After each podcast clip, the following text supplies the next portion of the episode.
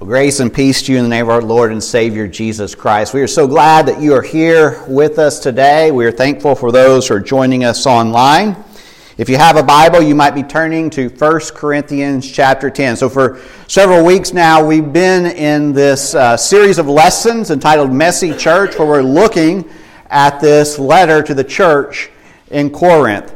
And one of the things I hope that you do um, with these lessons is that you'll go home and you'll read these chapters because what, what I hope to do in these messages is kind of give you a framework for, for looking at each chapter. I'm not going to cover everything in each chapter, I'm not going to go over every verse, but uh, hopefully you, you get a framework there that you can go home, you can read it yourself, and you can see the, the, the message, the point of each chapter. And so as we come to 1 Corinthians chapter 10, uh, what, what we find here is a continuation of some of the discussions that uh, have, were begun earlier in the letter. And so in this chapter, we find more comments regarding uh, meat sacrificed to idols. And Paul warns the Corinthians against getting mixed up with idolatry. And he talks about knowledge like he did earlier. So even if a person has the right knowledge concerning idolatry, uh, you still have to understand it's a force to be reckoned with. And the instructions he gives here relates to temptation. And it's in this chapter that we find these words No temptation has overtaken you that is not common to man. God is faithful, and he will not let you be tempted beyond your ability. But with the temptation, he will also provide the way of escape that you may be able to endure it. And the point of this passage is not that God will prevent us from being tempted, but that he will provide a means of escape that we ourselves have to choose. Uh, we have to understand that, that these instructions here come in the context of Paul reminding the Corinthians of the Israelites in the wilderness. And they received all of God's blessings, but they still grumbled. And they gave in to temptation. And they indulged in idolatry. The Corinthians believed that knowledge would keep them from idolatry. But Paul warns them that this is not the case. A person can know what is right and still do wrong. And so, knowledge itself does not prevent idolatry. It does not keep us from giving in to temptation. We can fool ourselves into thinking that we are strong. We can fool ourselves into thinking, well, you know what, that would never happen to me. I would never do such a thing. And we need to remember Proverbs 16 18. Pride goes before destruction, and a haughty spirit before a fall. And we need to understand that any one of us can fall victim to temptation. And it can happen at any time. And it's not so much about what we know but it's more about what is in our hearts. We are what we love. And if we have made the object of our desire ourselves, or sexual pleasure, or power, or prestige, or anything other than God, then we're going to fall to temptation. And so we need to direct our hearts and our desires toward God because that is how we overcome temptation. It's not by knowing, it's by loving. Loving God and loving others. Augustine put it this way You have made us for yourself, O Lord, and our hearts are restless until they rest in you. And so, again, if we want to overcome temptation, our hearts need to rest in God. That's the first part of 1 Corinthians um, 10. But one of the things that we need to look for in these discussions or in these chapters is a summation of everything. You know, we, we need to ask ourselves what's the point? What, what are we to take away from this? And we find such a summation at the very end of chapter 10, where, where Paul's gone on for several chapters now discussing this problem of meat sacrifice to idols, and he finally sums it all up and he writes So whether you eat or drink, or whatever you do, do all to the glory of God. Give no offense to Jews or to Greeks or to the church of God, just as I tried to please everyone in everything I do, not seeking my own advantage, but that of many, that they may be saved. Be imitators of me as I am of Christ. And, and what is said here in regards to meat sacrificed to idols is not something unique because we find similar instructions in other parts of Scripture. What is said here is the heart of the gospel. It is, as Paul puts it in Philippians 2, having the mind of Christ. And so compare what he says here I try to please everyone in everything I do, not seeking my own advantage, with what he writes in Philippians 2 3 through 5. Do nothing from selfish ambition or conceit. But in humility, count others more significant than yourselves. Let each of you look not only to his own interests, but also to the interests of others. Have this mind among yourselves, which is yours in Christ Jesus. And then from there, Paul goes on to describe the life of Jesus that we are to follow. We could also compare um, what we find here at the end of 1 Corinthians 10 with the call to discipleship, where we're told to deny ourselves, pick up our cross, and follow Jesus. And it's not that Paul is writing a bunch of different commands on a bunch of different subjects. What he's doing is he is, he is taking one command and he's applying it to various situations. Do you have the mind of Christ when you are considering what type of meat to buy at the market? Do you have the mind of Christ when you're dealing with, with disagreement in life or disagreement in the church? Do you have the mind of Christ as you go about your life? Are you living like Jesus? Is your life being transformed to look like His? Have you embraced His ways? Are you trying to live His ways each and every day?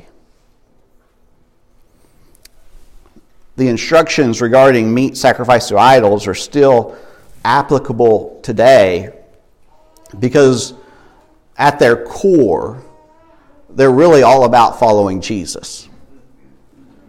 And we're to take this principle and we're to apply it to modern problems and modern situations. And we are to ask ourselves Am I thinking like Jesus? Am I seeking my advantage or someone else's? Have I chosen the way of Jesus, the way of the cross? And to help us live this kind of life, what we need is examples.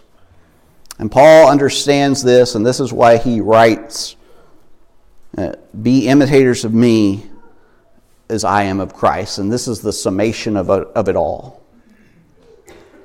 And the Greek word for, for imitators here is where we get our English word mimic. And Paul is literally saying, mimic me as I mimic Jesus. And I want us to pause for a moment and explore a question. And it's this question Why are you a Christian? And I'm not talking about um, intellectual or philosophical reasons why you're a Christian, those are beneficial.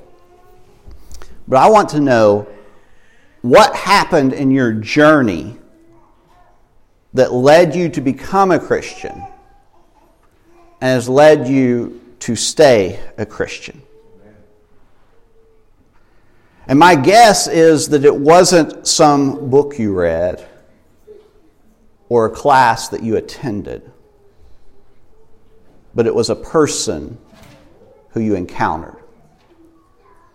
You came into contact with someone who is following Jesus and they changed the trajectory of your life. They had an impact on you, and this led you to become a Jesus follower also. Because this is how it happens in most people's lives. I can tell you about my journey. I can tell you about my, my Christian mother who made sure my brother and I were at church every time the doors were open. And it was not easy. She was often by herself. And, and I know this is really hard to believe, but my brother and I were not always well behaved. And so some of my earliest memories are taking that walk of shame to the back of the building because we were going to get disciplined by my mother. And I, I knew if we were walking to the back, it wasn't going to be a talking or anything else. Uh, you know, we were going to get spanked. But, um, you know, it would have been easier to stay at home. But she didn't. She made sure that we were in church and that we were formed by those songs that we were singing and the Bible classes that we attended and the sermons that we heard. And our lives revolved around church. And it did not matter if there were ball games or homework or something else that we wanted to do, we were going to be in that church building. And my mother showed us what it looks like to seek first the kingdom of God. And it wasn't only taking us to church, that was just part of it, but it was living it out in her life. And so she was someone um, who put others before herself. You know, I had a grandfather and grandmother who were devoted to church work. My grandfather was an elder, my grandmother taught Sunday school, and they had a tremendous influence on my life. My grandfather used to write me letters that were three, four, five pages long about what it means to be a Christian man. My grandmother instilled a faith in me from an early age, and so our conversations uh, were about Jesus. And, and still to this day, I, I talk to her about faith and religious matters um, probably at least once a week. And she's still influencing me because early in life she was purposeful about making Jesus the center of our relationship. When I was at Oklahoma State, they, they still had a professor of Bible on campus. It's hard to believe for a state university, but they did. And uh, his name was Dr. Michael Thompson. He was a great man of faith, and I was his teaching assistant for several years. And in his upper level classes, he would give students the option you could either have a written final or an oral final. And if you chose the oral final, you would meet with him at the coffee shop for one hour. And he would ask you about various things from the class. He would ask you about the subject matter to make sure that you knew and you paid attention and all those things.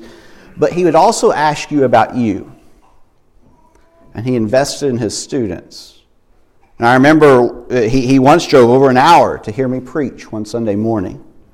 And that made an influ- uh, that made an impact on me, and he, he influenced my life in a positive way. You know, about nine years ago, I was invited by Jim Martin to be a part of one of his mentor groups. And so once a month, I would uh, travel from here to Waco and spend a day at Jim's house. And there were seven ministers in that group, and Jim would spend time just telling us about ministry and how to take care of ourselves and how to take care of our families. And, and he would answer any questions that we might have. And we ate lunch together and we laughed together, and it was a wonderful time. And we did this for a year. But that was not the end of our relationship. Jim still regularly calls me, he texts me, he checks in from time to time. And, and, if we're at a conference together or somewhere else together, he makes time for us to go and either have a cup of coffee or go have lunch or dinner or something like that. And, and I could go on and on and talk about other people and other stories in my life.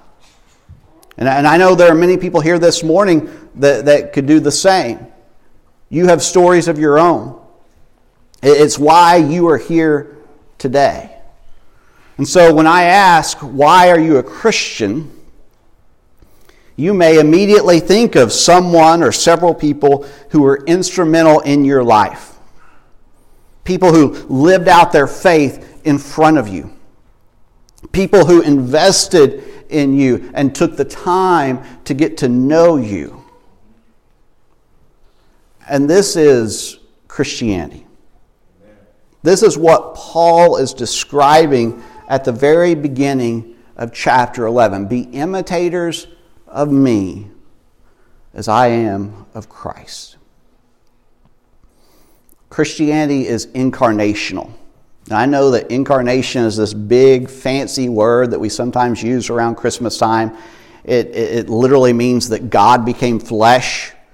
It, it's related to other words that we sometimes use. You, you, you, go to the Mexican restaurant, you order carne asada, or we talk about being carnivores, which these words are used for meat, flesh. Jesus became one of us. He had a body, he was flesh and bones. This is incarnation. So, what does it mean to be incarnational? It means to be Christian is not just about what we believe. Our religion is not simply intellectual, it's not simply in our heads. Christianity is something that we live out in the midst of others.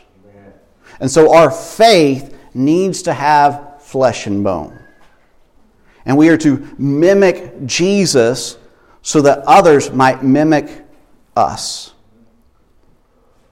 And we do this because it might be the only way that some people see Jesus. We do it because some need to learn what it means to follow Jesus. They need an example. We do it because young people must see what it looks like to be a Jesus follower.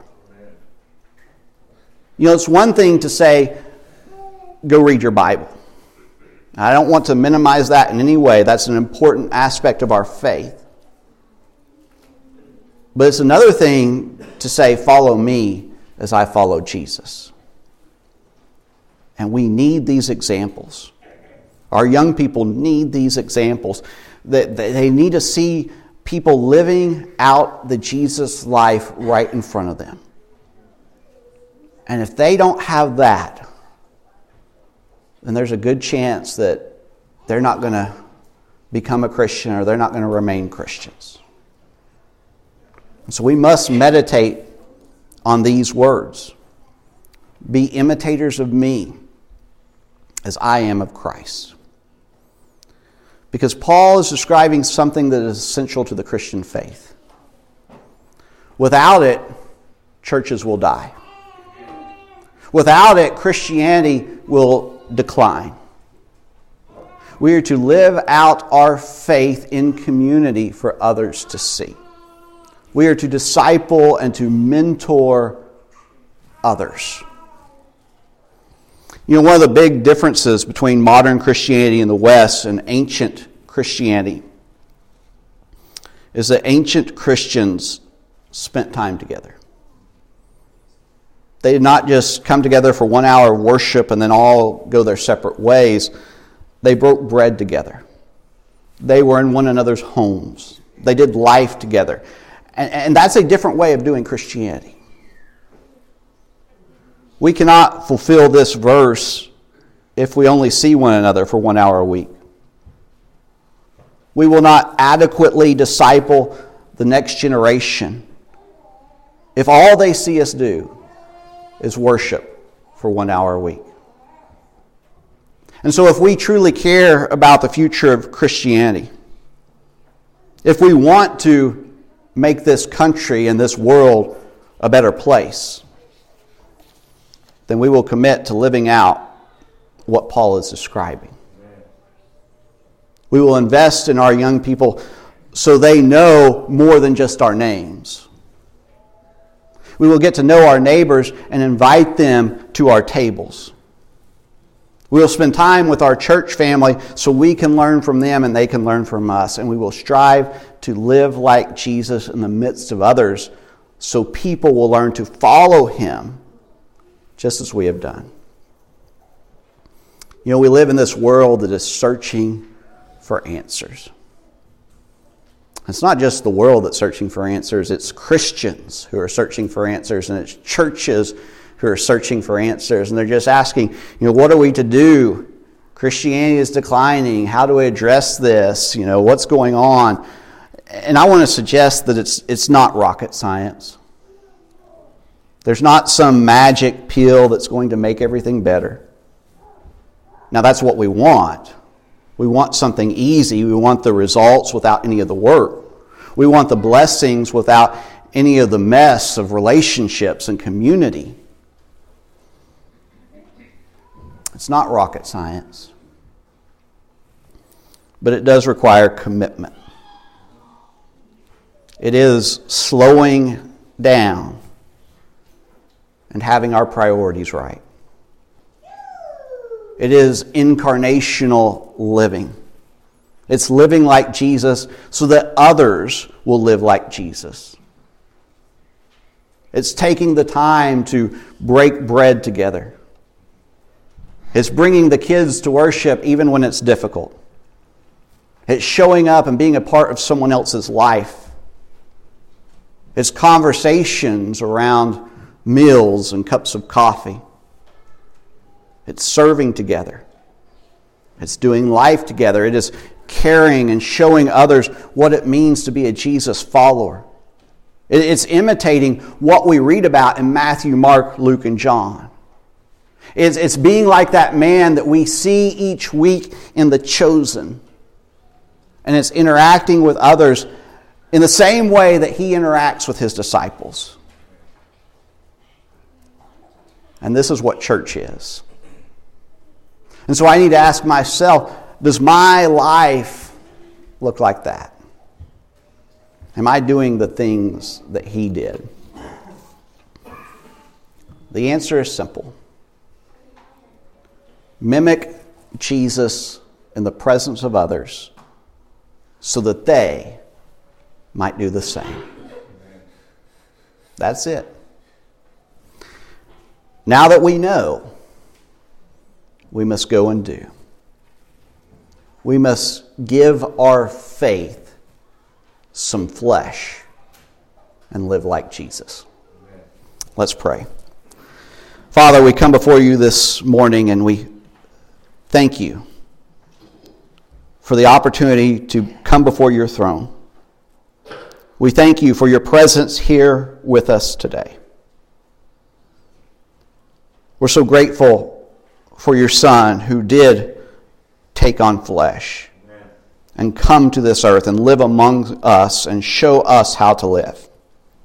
And I pray that all of us this morning would give our faith some flesh. That we would live like Jesus in the midst of others. That we would commit to being countercultural and commit to living in community and to blessing one another by being present, by being with people through conversations, through all these ways that we read about in Scripture. We're grateful that Jesus has forgiven us our sins because we're not perfect.